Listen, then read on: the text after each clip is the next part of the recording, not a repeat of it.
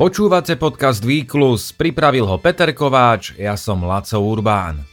Uplynulú nedeľu vo veku 76 rokov zomrel Dick Fosbury, americký skokan do výšky, ktorého športový príbeh je ako vystrihnutý z vymyslenej motivačnej literatúry. Prečo vymyslenej? Scenár, ktorý rodák z Oregonu svojim životom napísal, sa zdá byť až príliš gíčový na to, aby mohol byť skutočný. Jeho športovcovi, ktorý nemal dostatok talentu na veľké víťazstvá, no odmietol sa vzdať a vytrvalo hľadal cestu, ako sa k ním dopracovať.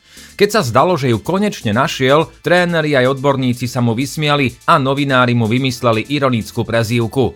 Dokonca ho prosil doktor, aby pre dobro mladých Američanov prestal. On si však s posmeškou nič nerobil a svoj vynález naďalej zdokonaľoval až prišla Olympiáda 1968 v Mexiku a Fosbury dostal šancu predviesť sa pred celým svetom.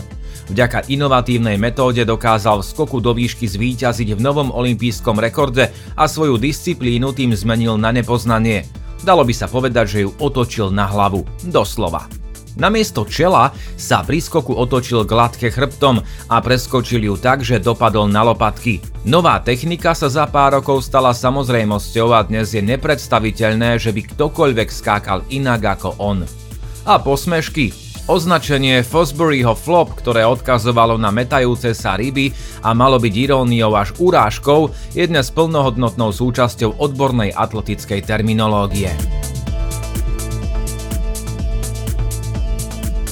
Za športovými začiatkami Dicka Fosburyho bola rodinná tragédia z detstva. Pri spoločnom výlete na bicykli opitý vodič auta zrazil brata Grega a Dick hľadal spôsob, ako uniknúť pred smútkom. Vo futbale a basketbale však nebol dosť dobrý a tak po príchode na strednú školu skúsil atletiku. Okrem behov a šprintov vyskúšal aj skok do diaľky či vrch guľov, až sa dostal k skoku do výšky, pri ktorom si uvedomil, že v ňom môže byť úspešnejší ako v iných disciplínach. Na pravidelné víťazstvá mu však stále niečo chýbalo, napríklad talent. Nemal ho toľko ako jeho najväčší súperi, dokázal to však nahradiť zanietením a inovatívnosťou. Keď ako tínedžer so skokom do výšky začínal, tréneri mu radili, aby si osvojil niektorú z dvoch štandardných techník, tzv. straddle, rozkročenie, alebo skissers, nožnice. Skok straddle bol v tom čase najpopulárnejší. Výškar pri ňom prekonával latku tak, že nad ňu vyskočil prednou časťou tela a následne rotoval do takmer vodorovnej polohy, čím nad latku dostal zvýšok trupu aj dolné končatiny. Niečo ako tigrý skok, akurát prevedený bokom tela. Pri nožniciach najprv atlet preniesol ponad latku zadok a následne nad latkou strihol nohami – Túto techniku mal Fosbury radšej a v 15 rokoch nožnicami preskočil 162 cm, no cítil, že vyššie to už v jeho podaní nepôjde. Oba varianty sa mu navyše zdali krkolomné a mal pocit, že pri nich vzniká príliš veľa priestoru na to, aby zhodil latku niektorou časťou tela. Aj preto hľadal spôsob, ako techniku skoku vylepšiť. S inovatívnym experimentom začal ešte ako tínedžer a k progresu mu pomohli aj okolnosti. V skoku do výšky sa na miesto dopadu spočiatku umiestňoval len piesok alebo piliny, keď ich však nahradili penové matrace, riziko úrazu výrazne kleslo. Nechcel som už prehrávať, vedel som, že musím zmeniť polohu tela. Hovoril o momente, keď si uvedomil, že bude efektívnejšie, ak posunie ťažisko nižšie a prekoná latku opačným spôsobom. Zrazu som tréningu nad latkou nesedel, ale ležal. Za jediný deň som sa zlepšil o 15 cm. Svoj vynález začal predvádzať už na stredoškolských pretekoch, no na začiatku sa nedočkal pochopenia. Tréneri sa usmievali, verejnosť žartovala. Po jednom z nevydarených pretekov sa v regionálnych novinách objavil článok s titulkom Fosbury flopuje nad latkou. Slovo flop pritom nemalo pozitívnu konotáciu. Ide o pojem, ktorý má pôvod v slove failure, teda zlyhanie a autor článku v texte napísal, že mladý atlét vyzerá nad latkou ako ryba, ktorá sa mece v rybárskom člne. Mladík si však z ironického článku nič nerobil. Slovné spojenie Fosburyho flop považoval za kreatívnu slovnú hračku a sám ju začal používať. Je to poetické, je to aliteratívne a je v tom konflikt, hovoril. Neodradili ho ani odborníci. Spisovateľ Richard Hoffer v životopisnej knihe uvádza, že raz Fosbury dokonca dostal list od lekára z Los Angeles, ktorý ho varoval, že jeho technika povedie k vysokému počtu zlomenín krku. Pre dobro mladých Američanov prestaňte s týmto absurdným preskakovaním latky, písalo sa v liste. Skokan však vedel, že neriskuje zranenie a novú techniku naďalej zdokonaľoval. Napríklad tak, že k nej pridal rovnako invenčný rozbeh tvare poloblúka, mimochodom tiež používaný dodnes.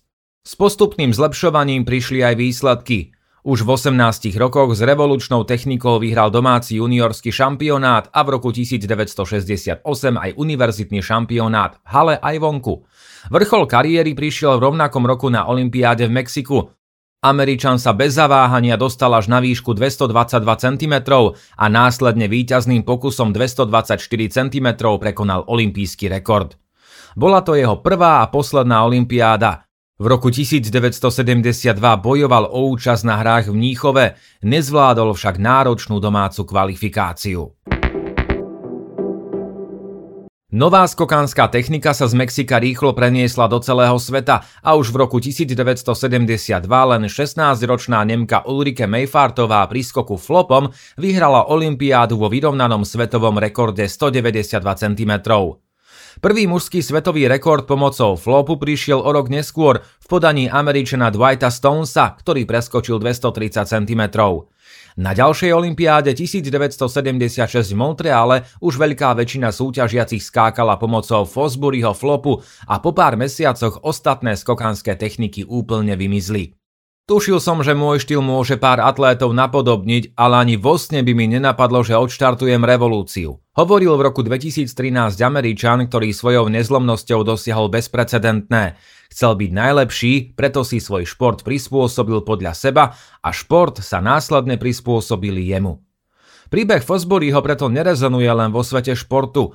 Obchodní lídri či univerzitní profesori ho pri štúdiu často používajú ako priamočiary príklad situácie, keď nás inovatívnosť, nezlomnosť a ochota riskovať posúvajú na novú úroveň.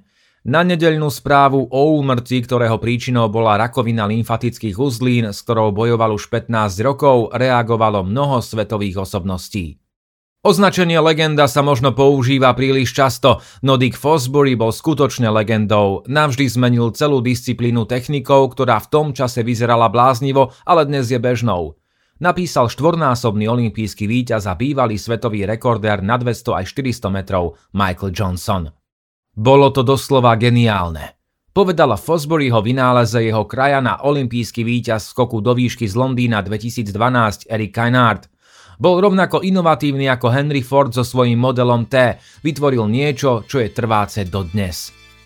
A teraz správy týždňa. Kultové bežecké preteky Barkley Marathons tento rok dokončili až traja bežci. Histórii podujatia sa to stalo len raz v roku 2012. Preteky sú označované za najťažšie na svete, odohrávajú sa v hustých lesoch a majú niekoľko obskúrnych pravidiel.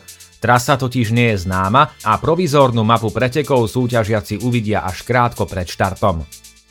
Polmaratón v New Yorku v nedeľu vyhrali Ugandan Jacob Kiplimo a Helen Obiriová. Keňanka napriek chladnému počasiu a silnému vetru triumfovala v novom traťovom rekorde hodina 7 minút 21 sekúnd. Kiplimo po taktickej prvej polovici v druhej časti zrýchlil a zvíťazil za hodinu 1 minútu a 31 sekúnd. Svojho krajana a olympijského víťaza Joshu Cheptegeja predbehol o viac ako pol minútu. Európska atletika trvá na vylúčení ruských a bieloruských športovcov zo súťaží a aj z ďalších aktivít, kým sa neskončí vojna na Ukrajine. Inštitúcia to potvrdila po svojom stredajšom zasadnutí. Olympijská medailistka vo vrhu guľov z Tokia, američanka Raven Sandersová dostala 18-mesačný trest za vynechanie dopingových testov. Trest jej vyprší vo februári 2024, čiže môže štartovať na Olympiáde v Paríži. A na záver tu máme už tradične výkon týždňa. Etiópsky bežec Jomif Kejelcha v nedeľu vo francúzskom Lille zabehol 5 km v čase 12 minút 50 sekúnd. Za svetovým rekordom svojho krajana Beriho Aregaviho zaostal o sekundu. Počuli ste podcast Výklus, do počutia.